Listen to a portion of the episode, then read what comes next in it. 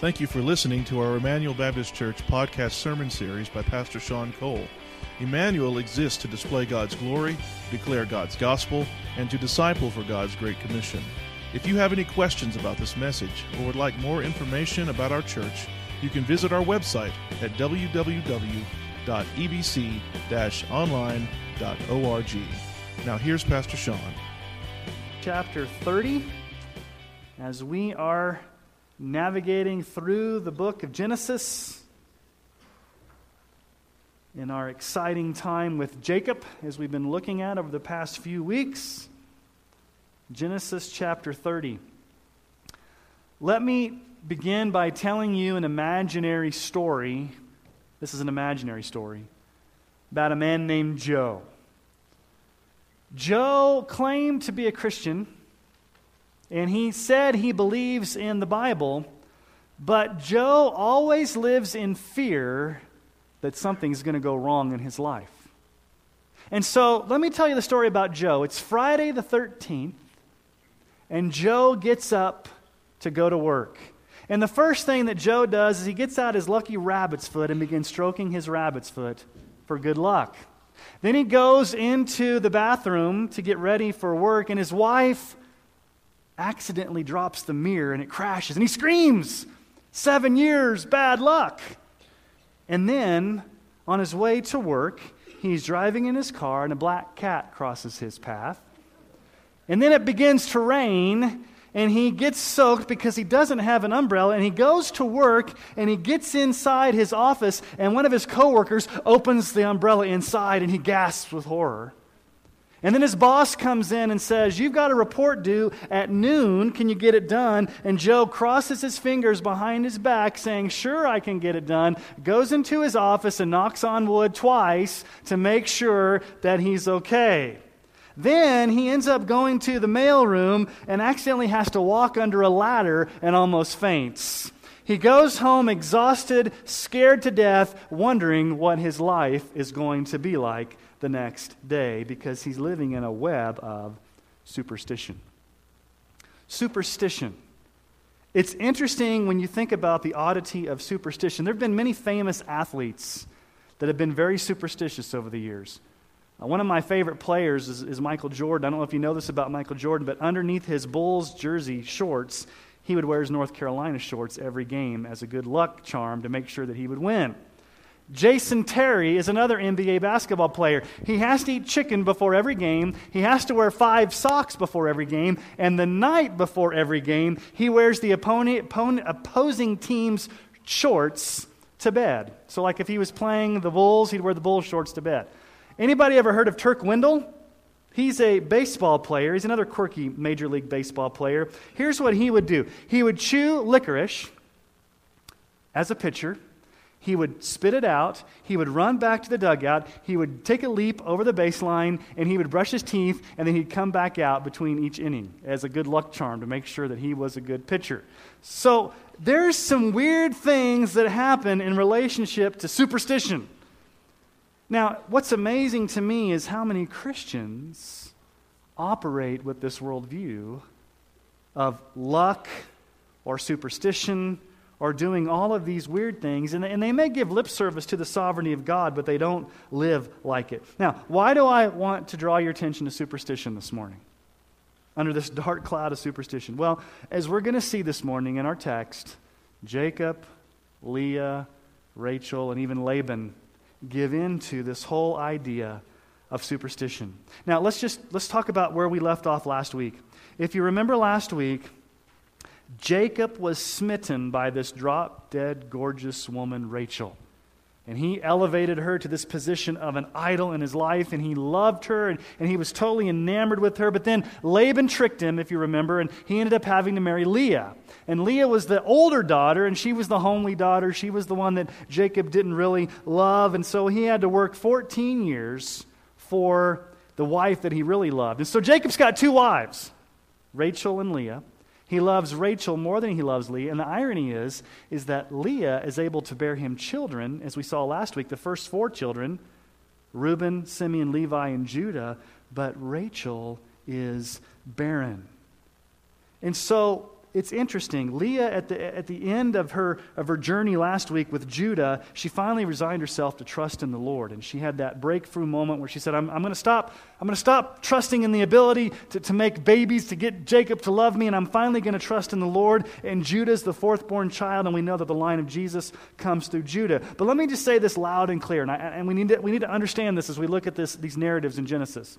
Just because a person has an encounter with the living God does not mean that they won't fail, they won't sin, and they won't do some pretty stupid things. Because you can begin to get really frustrated with Jacob and his family, and you'd think, are these Christians? Yes, they're Christians behaving badly, if, if you want to say that. So we come to the soap opera again, and nothing ever goes good when you have two wives. Just, just a word of advice out there, men. Don't take two wives. Nothing ever goes good when you have two wives. So here's what's going on Rachel can't bear children, Leah can. There's conflict between these two wives. And then there's this issue of superstition that clouds the entire chapter 30. So, chapter 30 in Genesis is really divided up into two sections. Verses 1 through 23, we see the interactive play between Rachel and Leah. And then in verses 25 through 43, we see the interaction between Jacob and Laban again. So let's dive into the text. Let's look at this first section, Genesis chapter 30, verses 1 through 23. Let's read this together. When Rachel saw that she bore Jacob no children, she envied her sister. She said to Jacob, Give me children, or I shall die. And Jacob's anger was kindled against Rachel. He said, Am I in the place of God? Who has withheld from you the fruit of the womb? Then she said, Here's my servant Bilhah. Go into her, so that she may give birth on my behalf, that even I may have children through her. So she gave him her servant Bilhah as a wife, and Jacob went into her. And Bilhah conceived and bore Jacob a son. Then Rachel said, God has judged me, and he's also heard my voice and given me a son. Therefore she called his name Dan. Rachel's servant Bilhah conceived again and bore Jacob a second son. Then Rachel said, With mighty wrestlings I have wrestled with my sister to have prevailed. She called his name Naphtali. When Leah saw that she had ceased bearing children, she took her servant Zilpah and gave her to Jacob as a wife. Okay, got four wives now, okay? Just hope you're tracking there. Then Leah's servant Zilpah bore Jacob a son. And Leah said, Good fortune has come. So she called his name Gad. And Leah's servant Zilpah bore Jacob a second son. And Leah said, Happy am I, for women have called me happy. So she called his name Asher. In the days of wheat harvest, Reuben went and found mandrakes in the field and brought them to his mother Leah. Then Rachel said to Leah, Please give me some of your son's mandrakes. But she said to her, Is it a small matter that you've taken away my husband? Would you take away my son's mandrakes also? Then Rachel said, Then he may lie with you tonight in exchange for your son's mandrakes. When Jacob came in from the field in the evening, Leah went out to meet him and said, You must come into me, for I've hired you with my son's mandrakes. So he lay with her that night, and God listened to Leah, and she conceived and bore Jacob a fifth son. Leah said, God has given me my wages because I gave my servant to my husband. She called his name Issachar. And Leah conceived again, and she bore Jacob a sixth son. Then Leah said, God has endowed me with a good endowment. Now my husband will honor me because I've borne him six sons. So she called his name Zebulun. Afterwards, she bore a daughter and called her name Dinah. Then God remembered Rachel, and God listened to her and opened her womb. She conceived and bore a son and said, God has taken away my reproach. And she called his name Joseph saying, May the Lord add to me another son. Now, if you remember from last week, Leah is the one that's fertile. Leah is the one that can produce children, and she's already produced four children for Jacob. And Rachel, the drop dead gorgeous one, can't. So she gets jealous of her sister which is kind of ironic when you think about it. Why would Rachel be jealous of Leah? Rachel was the beautiful one. Rachel was the one that had all of Jacob's attention. Leah was the forgotten one. She was the one that was pushed aside. But notice in her desperation, she comes to Jacob there in verse 1 and says, Give me children or I die. I mean, she's desperate. You've got to give me children. I'm desperate. My sister's beating me in this game, Jacob. She's producing more children. You've got to give me children or I die. And she's beginning to turn on Jacob and kind of blame him. And Jacob gets a little angry. He turns to her and says, Now, wait a minute, I'm not God. I can only do so much, woman. I'm probably sure that's what the translation probably doesn't say that there, but I'm, I'm sure Jacob's a little upset with her. I can only do so much. I can't give you what, what God has withheld. And so Rachel gets an idea, an idea that we've seen before in Genesis, haven't we? I can't conceive. Let me get my servant girl to go in and maybe we can produce a child. Remember Sarah and Hagar? Way back a few months ago, where Sarah said, Let's get Hagar to come in, this Egyptian slave, and then um, Ishmael was born, and we had all these problems in Abraham's family. Now it's happening again. And so she gives Jacob her concubine, and she produces two children, Dan and Naphtali. And this idea catches on that Leah says, That's a good idea. Let me give, let me give Jacob my concubine, and maybe we'll produce even more children. And, and, and sure enough, Gad and Asher are born. And ironically, Gad's name, when Gad is born, what does she say?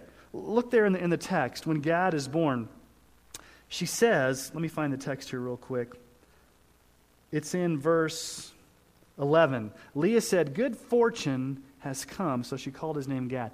Gad she's really, a Hebrew translation would be like, good luck has come to me. I'm lucky. Look how lucky I am. Okay, she, it's the first little hint there that we've got luck, we've got superstition, uh, we've got all these issues related to, to luck. So th- there's the sibling rivalry between these two daughters. And then Reuben, the oldest son, comes in from the field and he comes in with these mandrakes. And Rachel says, I want the mandrakes. And Leah says, You can't have the mandrakes. What are you going to? You've already taken Jacob from me. Are you going to take away my son's mandrakes? So they're fighting over mandrakes. And at this time, you're probably saying, What's a mandrake? What's a mandrake? Well, I'm glad you asked, Pastor Sean. I'm going to tell you what a mandrake is. In Hebrew, it's translated love fruit. In ancient cultures, it was considered an aphrodisiac that was supposed to superstitiously enable a woman to conceive. The Greek goddess Aphrodite, the goddess of love, the goddess of, uh, uh, of all those types of things, of beauty, she was called the Lady of the Mandrake. The Greeks nicknamed it the love apple. So a mandrake is some type of superstitious plant that's supposed to help a woman conceive. And Rachel's desperate for this love apple, for this love plant, for this superstitious plant that's going to give her, this magical plant that's going to give her the ability to conceive. Now, now, we're going to be leaving for India this afternoon. I'm reminded of the times that we've been in India, just how superstitious the people in the villages really are. There's a lot of people in those villages that suffer from ailments, they suffer from sicknesses, they suffer from barrenness, and they'll go to all types of lengths to get help. They'll go find the witch doctor, maybe two villages away, and they will bring the witch doctor in and try to consult a witch doctor. They may put talismans up in their house. They may sacrifice a chicken on the side of the road. They're going to try anything they can try, superstitiously, pagan, paganly, to try to fix their problem. And you would, to some extent, expect that from people living in an unreached people group that have been steeped in animism and Hinduism for, for, for, for, thousands of years, for generations. But here you've got God's people putting all their hope in a magic love fruit. And these two ladies are fighting over it. And there's really a lack of godly leadership in Jacob here. Is Jacob rising to be the godly husband that God has called him to be? No. Do we see him praying on behalf of his wife? Do we see him interceding on behalf of his wife? Do we see him leading his wife? No. He's probably gotten to the point, and we can't read into Jacob's mind here, but he's probably gotten to the point where it's no use trying anymore with these two women. I've kind of given up. Let's just let them do whatever they need to do. As long as the house is clean, and the kids are okay, let the women do what they want to do. I think that's what Jacob's probably thinking here. And then what ends up happening is Leah says, Okay, Rachel, you want a mandrake? There's a price tag on it. Would you let me have a night with my husband? Which obviously, eh, we probably assume Rachel's the one that controls the bedroom here. And so Leah says, If you allow me to have Jacob for a night, I'll give you the mandrake. And I'm sure, I'm not sure if they shook on it or what, but she hired out Jacob. So Jacob comes back in from the field, and she goes out to him, Leah, and she says, Hey, in verse 16, She says, When Jacob came from the field in the evening, Leah went out to meet him and said, You must come into me, for I've hired you with my son's mandrake. So he lay with her that night. It's kind of an awkward situation here. It's really sex for hire here. It's weird. It's a weird situation. And here's the irony. What's the irony of this whole thing? Who can't conceive? Rachel. What does she take? A love plant. She still can't conceive. Leah, who doesn't take the love plant, who's, who's the neglected wife, ends up conceiving again some more sons Issachar, Zebulon, and a daughter, Dinah. Now, this is dysfunctionality if there ever was dysfunctionality in a family. Okay, you got two sisters that are both wives of the same man who are giving their concubines to the same man, and they're arguing over an aphrodisiac to somehow give them the power to procreate. This is dysfunctionality. This is not a, a godly situation. But yet, in the midst of all of this, look at verse 22.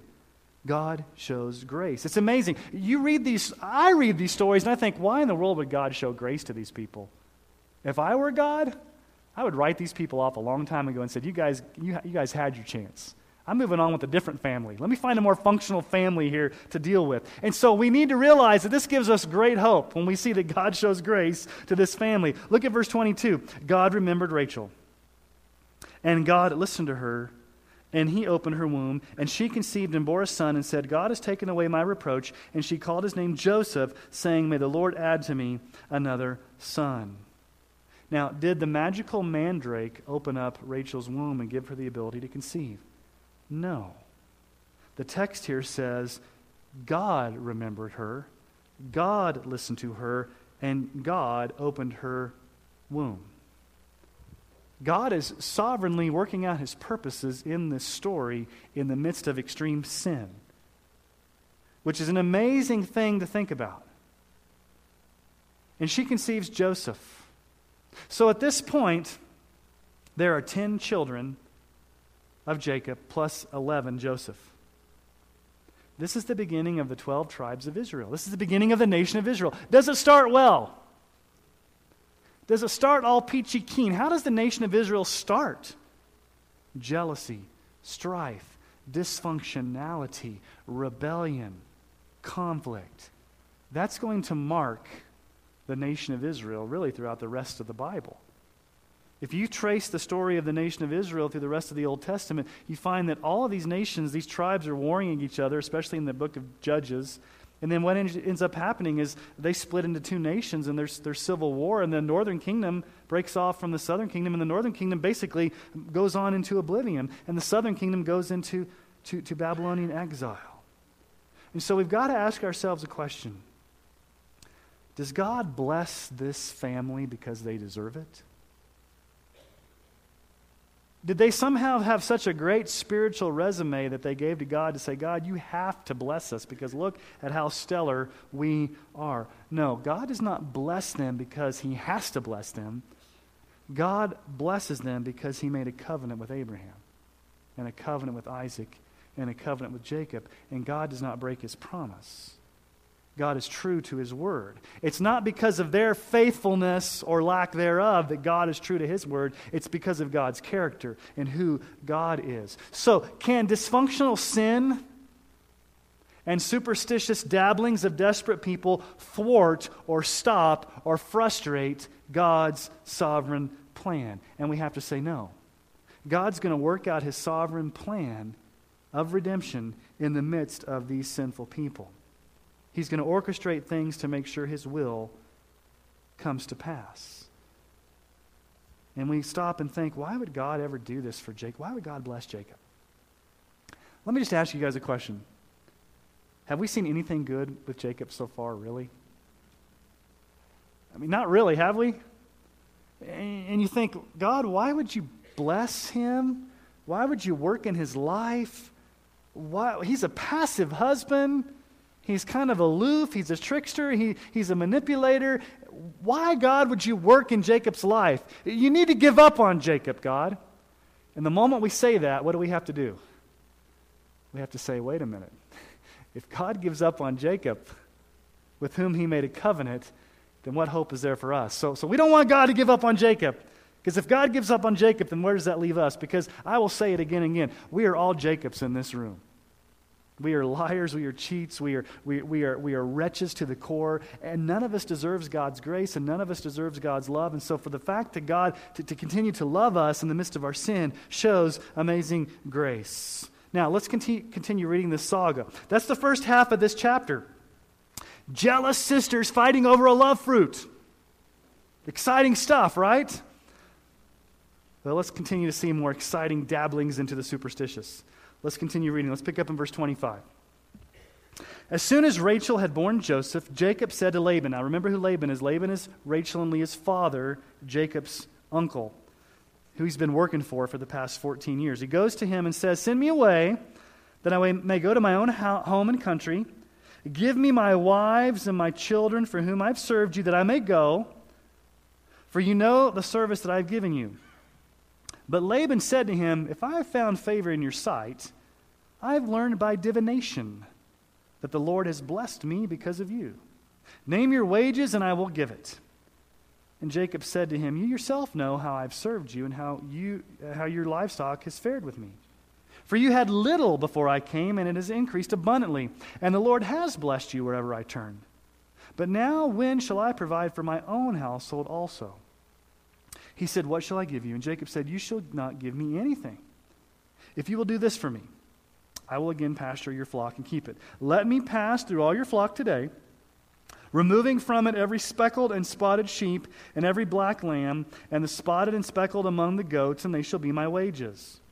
So my honesty will answer for me later when you come to look into my wages with you. Every one that is not speckled and spotted among the goats and black among the lambs, if found with me, shall be counted stolen.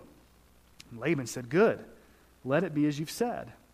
But that same day, Laban removed the male goats that were striped and spotted, and all the female goats that were speckled and spotted, every one that had white on it, and every lamb that was black, and put them in the charge of his sons. And he set a distance of three days' journey between himself and Jacob, and Jacob pastured the rest of Laban's flock. Then Jacob took fresh sticks of poplar and almond and plane trees and peeled white streaks in them, exposing the white of the sticks. He set the sticks that he had peeled in front of the flocks and the troughs, that is, the watering places where the flocks came to drink.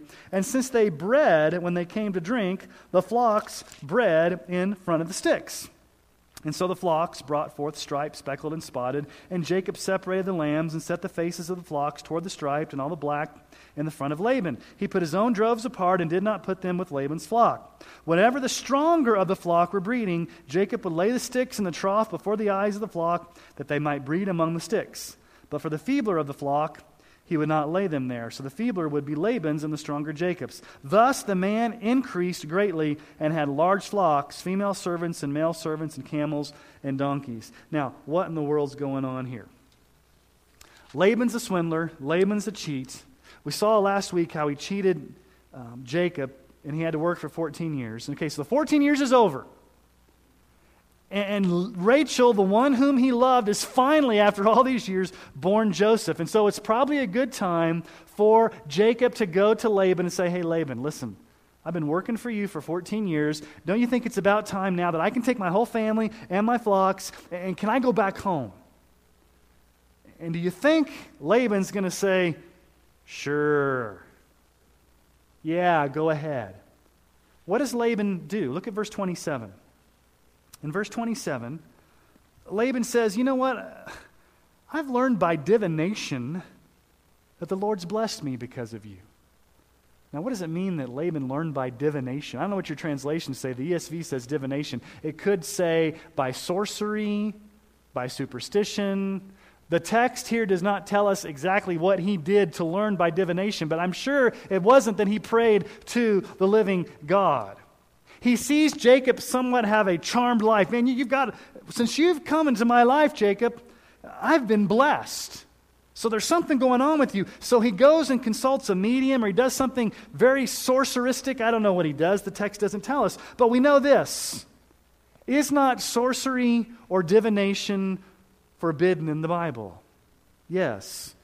When the law comes around later on in redemptive history, in Deuteronomy 18 10 through 12, God tells the nation of Israel how he feels about divination. He says this in Deuteronomy 18 10 through 12.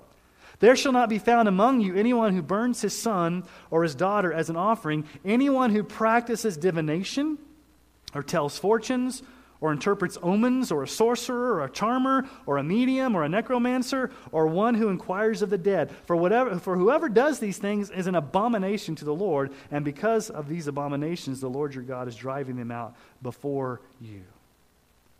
So, so Laban here emerges as an even more wicked man because he learns by divination. And basically, Laban's always thinking about profit. He says, Jacob, name your price. What do you want me to give you? What's your price? And Jacob's smart by now, isn't he? Jacob's learned a few things. After living for 14 years with this man, don't you think Jacob knows a con man? It takes one to know one. Jacob's a con man. Laban's a con man. And so Jacob says, I'm not going to, he's got something up his sleeve here. Because if, if I give in to Laban, he's either going to outsmart me, he's going to trick me, he's going to prevent me from going back. This is not going to go good. Somehow I'd be indebted to him. He's going to swindle me. This is not going to go good. And so what Jacob says is, I'm not going to take anything from you, but here's what I'd like to do, Laban. Let's go out to your flocks, and here's what I'll do. All the abnormally colored goats and sheep, I'll take the abnormally colored ones and that'll be my price. And I will just take them as my flock, and I'll try to breed them, and, and I'll try to, to, to live off those flocks. And what is Laban thinking? That's an awesome deal. Because, number one, there's something about animal husbandry here that I don't really don't know. Some of you know more about animal husbandry than I do, about cattle and, and stuff. But probably this was a good deal to Laban because the, the speckled ones and the spotted ones were probably seen as inferior. But what does Laban do? Once they shake on it, what does Laban do?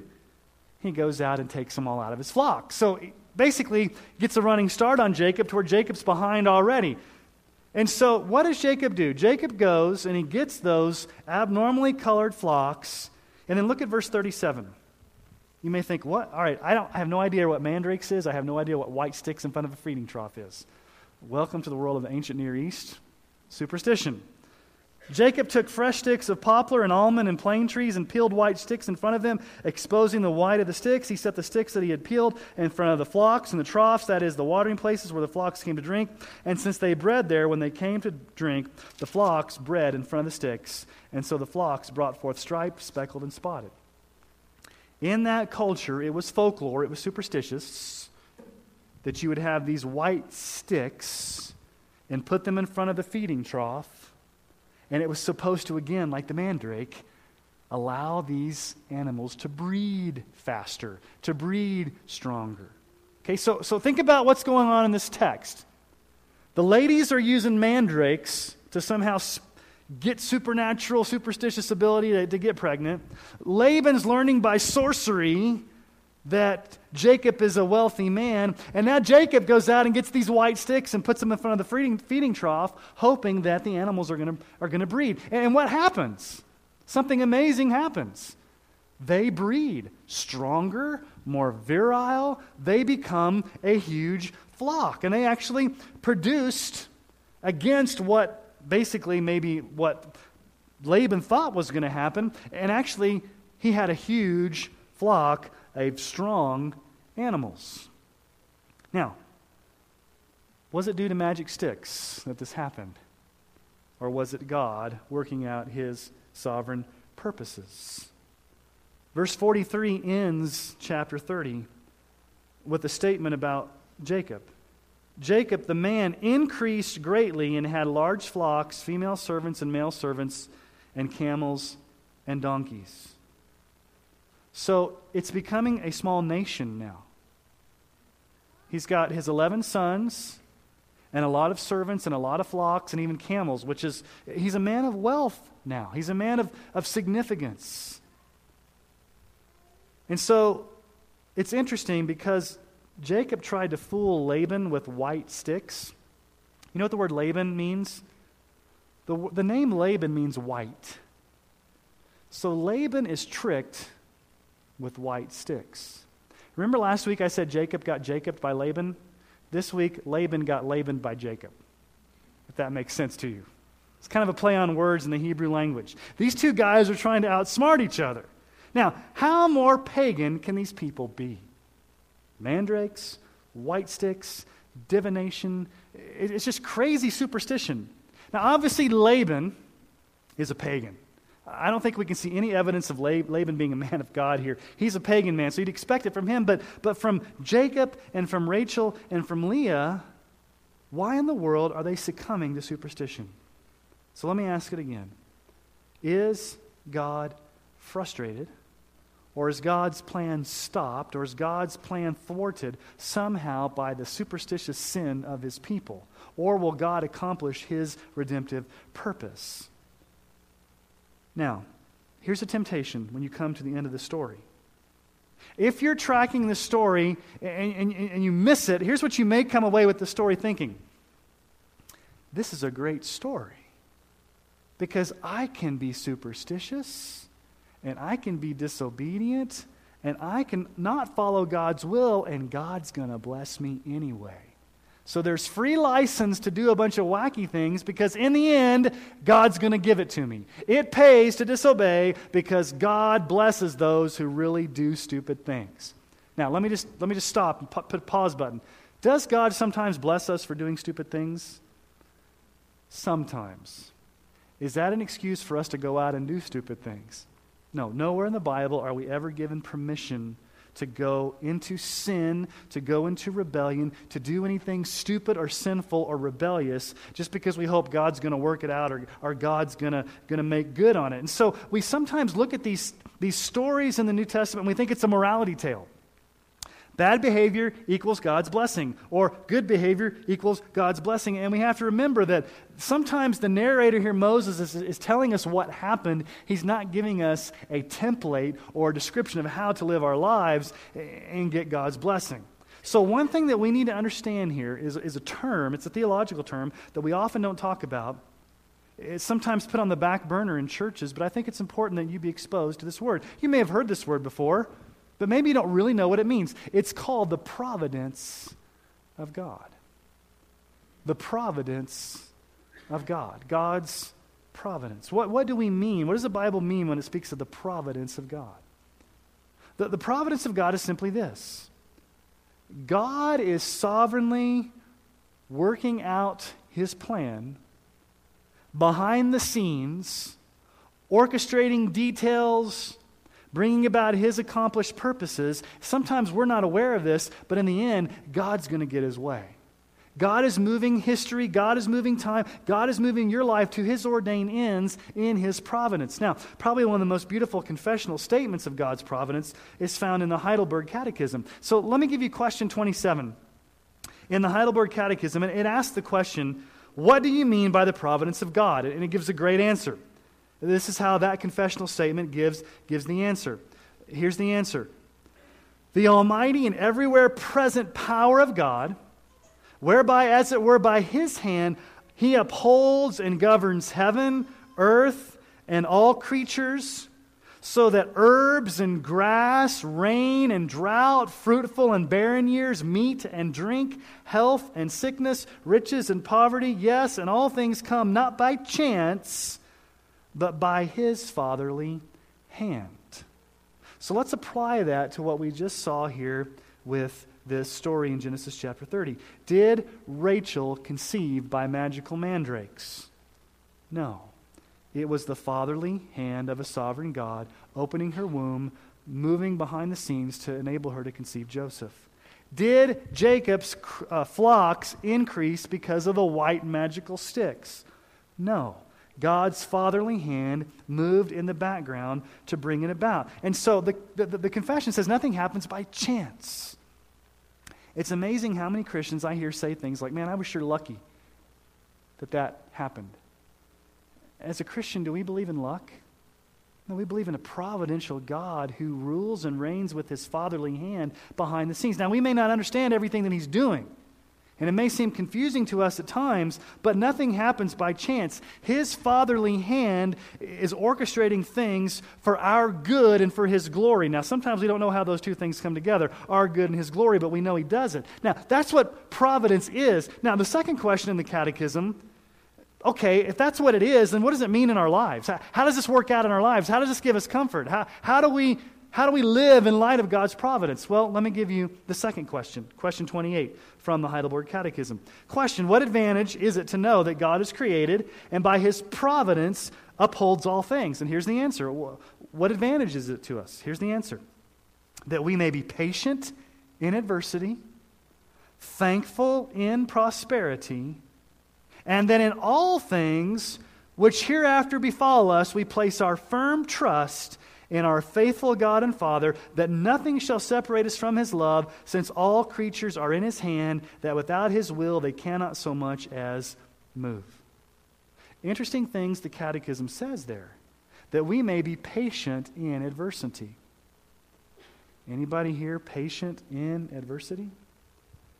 Nothing happens randomly. When you go through adversity, when you go through trials, it's not just the universe doing its weird thing. God is either ordaining it or allowing it for his purposes. And one of those purposes is to grow your character. Listen to what James says James 1 2 through 4. Count it all joy, my brothers, when you meet trials of various kinds. Now that seems counterintuitive, doesn't it? To be joyful when we meet trials of various kinds, meaning we're all going to have we're going to have all different types of trials and tribulations. But we're to count it joy. Why? For there's the, the purpose clause, verse 3 4, because, here's why. For you know that the testing of your faith produces steadfastness. And let steadfastness have its full effect, that you may be perfect and complete, lacking in nothing. So, God ordains trials in your life to grow your faith so that you're more steadfast, you're more firm, you're more complete, you're more mature, and you're to count it all joy. And so, nothing happens by chance. And so, when you go through trials, when you go through tribulations, when you go through hard times, where do you turn? Do you, do you turn to superstition? Do you turn to yourself? Do you turn to all these weird things? Or do you turn to the Lord for help, knowing that it's His purpose that's being done in your life and He's in charge? He's in control. He's the one that's guiding your life. But it also says there that we might be thankful in prosperity. God's providence also means that when things go well for you, it's God too sometimes we think it's us that makes things go well. I, I, did, I worked really hard, and so therefore, things are going well for me. If things are going well for you, it's because God is allowing those things or ordaining those things to go well for you in good times. And sometimes we think that God is obligated to give us stuff because we're all that. Newsflash, are we all that? No, He's all that, but we're not all that. 1 Thessalonians 5 16 through 18. Rejoice always, pray without ceasing, give thanks in all circumstances, for it is the will of God in Christ Jesus for you. Give thanks in all circumstances. When things are going well or when things are going bad. Give thanks in all circumstances because in all circumstances God is sovereignly working out his purposes. It's his providential hand. It's his hand of providence that's working in your lives. And when Jacob prospered, was it because he deserved to be prospered? Was it because he put those white sticks in front of those, those goats? Or is it because God was being merciful to him? It was a sheer act of mercy. You see, when you have a strong belief in God's providence, it doesn't lead you to sin. It leads you to trust. Even when you don't see the full picture, because you know your God has made a covenant with you the way he's made it with Jacob and he will never leave and forsake you. And the things that are going on in your life is because he is either allowing those or ordaining those things. Don't ask me how that all works. I just know that God's in charge of it all. So whatever befalls you and me, it's because it's God's plan.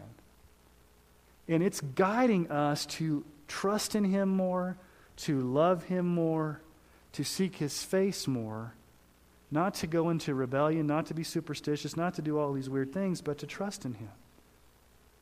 I'll say it again. We're all Jacobs in this room. Not one of us here can stand up and say that I'm worthy to be saved. No, as a matter of fact, all of us, as the song said before, we, we all ran our hell-bound race. We're all under God's wrath without Jesus. But thanks be to God that He sent Jesus Christ to be the perfect Son of God that lived the perfect life that none of us could ever live. 33 years of perfection. in thought, in word, in deed, living the life that none of us could ever live Jesus in the flesh, God. And then on the cross, when he died, stretching out his arms and his legs to being nailed on the cross, he took the full punishment that we deserved in our place. He died the death that all of us deserve to die. All of us deserve to die on that cross because of our sin that separates us from a holy God. And so none of us has lived the perfect life that Jesus ever lived, and all of us deserve to die the death that Jesus died. And so the glory of the gospel is that Jesus came in our place to live the life we never could and to die the death we all should. And when he was nailed to the cross, he cried out, It is finished, paying in full what you and I could never pay. And then they put him in a tomb, and three days later he rose again, and he's alive. He's the King of Kings, he's the Lord of Lords, and he stands ready to offer himself today to all who would come to him in repentance and faith. And when you come to him in repentance and faith, when you repent of your sins and you come to Christ and you, you commit your life to him, it's an amazing thing that happens. His grace covers a multitude of sins. I'm not going to ask you to raise your hand, but how many of you here have a multitude of sins? Don't raise your hand. We all know we have a multitude of sins. And only Jesus can cover those with his cross. And God's not frustrated by our sin, but he's overcome our sin through Jesus and he frees us to be able to worship him in spirit and truth. You know, I think a lot of times Christians think this God exists to make me happy, and the only way to get to heaven is to be good. A lot of Christians operate that way. God exists to make me happy, and the way to get to heaven is to be good. So if I'm just a good person and, and, God exists for my happiness, then that's the Christian life. That is idolatry and that's false gospel. God does not exist to make you happy, you exist to glorify God. And number two, you don't get into heaven by being good, you get into heaven by trusting in what Christ has done for you. And so I'm reminded of that old that old hymn. And let me just read it to you. And as I read this hymn, I want you to think about your life this morning. And I'm not saying, it's a weird way to prepare this sermon. How, I'm thinking in my head, now, how many people out there are, are, are superstitious this morning at Emmanuel? Probably not a lot of you are superstitious. So I knew coming in that, you know, none of you probably brought your lucky rabbit's foot or whatever. But all of us have sin in our lives that need the gospel. So listen to this hymn Marvelous grace of our loving Lord, grace that exceeds our sin and our guilt. Yonder on Calvary's mount outpoured, there where the blood of the Lamb was spilled. Grace, grace, God's grace, grace that will pardon and cleanse within.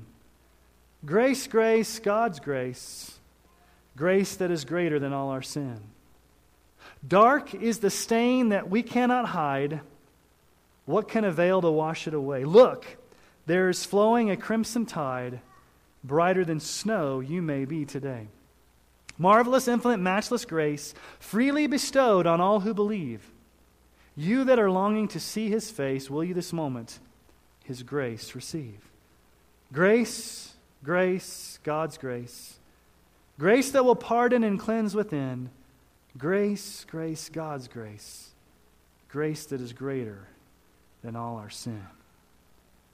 Would you at this moment this morning receive that grace and experience the grace that covers a multitude of sin? Let me ask you to bow your heads this morning.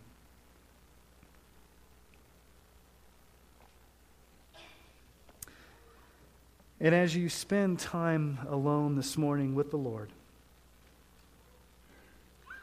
it's an opportunity for you to ask the Holy Spirit to do a deep work in your heart to show you where your trust is. Now, you may not be superstitious this morning, but who are you trusting? Are you trusting in yourself? Are you trusting in your money? Are you trusting in a relationship? Are you trusting in a career? Where's your ultimate trust this morning? Or is it in the providence of the living God who's working all things out for his glory and for your good?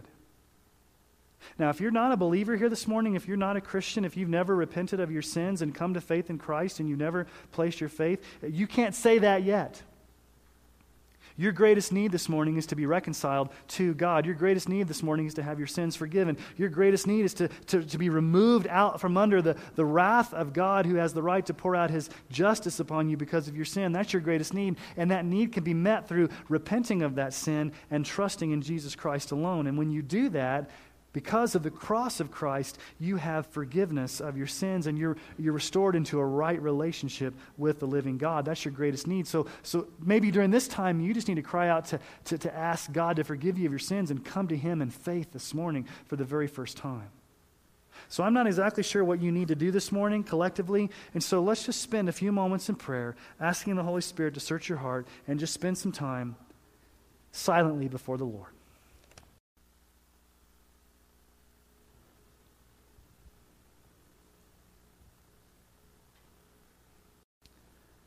Father, we come before you this morning, and I'm thankful that you're God who's on his throne.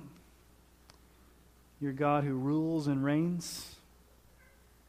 Nothing takes you by surprise. And Father, because you've bound yourself in covenant love to us as your children through Jesus Christ, we're thankful that we can hear the promise that you will never leave or forsake us. And so, Lord, there may be some in this room this morning that are struggling with sin. They're struggling with unbelief. They're struggling with trying to work things out in their own power, trying to chart their own life course. And they're failing miserably at that. I just pray that during this moment, that you would just show them their need for you, Jesus. That they would trust in you. They would lean upon you. They would find in you their greatest joy and their greatest hope. And that we would believe in our heart of hearts, Lord, that you are sovereign, you are providential, and that you work out all things according to your plan and your glory, and it's for our good. Lord, I also pray for those in this room that are lost, that are not believers, that, that don't have a relationship with you, Jesus, through faith and repentance that today would be their day of salvation. The Holy Spirit, you would open the eyes of their heart to see their need for a Savior, and that you would come and show them the depth of their sin and their need to cry out for forgiveness. And they would find the hope that comes in the forgiveness of Jesus Christ. And so, Holy Spirit, would you open eyes, and Lord, would you save many this morning that are here through the power of the gospel? We thank you that you're sovereign. Lord, even as we leave this afternoon to go to India, it's easy to give lip service to your sovereignty. It's another thing to live in the danger of it. And what I mean by that, Lord, is no matter where we go on this earth, that we may think is risky or that we may think is, is difficult, you're already there. And you've already got your plan in place. You're sovereignly working out your plan. And we trust you, Lord. So I pray for our team as we leave this afternoon. So you can have to keep our eyes fixed on a sovereign, providential God who's gone before us. But you got it all worked out. Your plan cannot be frustrated. Your plan cannot be thwarted. You're going to work all things out according to the purpose of your will, and we trust in that, Lord. It may not be the way we look at it. It may be bumps in the road according to our perspective, but we know, Father, you're perfect and you're sovereign, and you're working it all out for your glory and for our good and for the good of the gospel to the nations. So we thank you for that. And we pray this in the strong name of Jesus. Amen.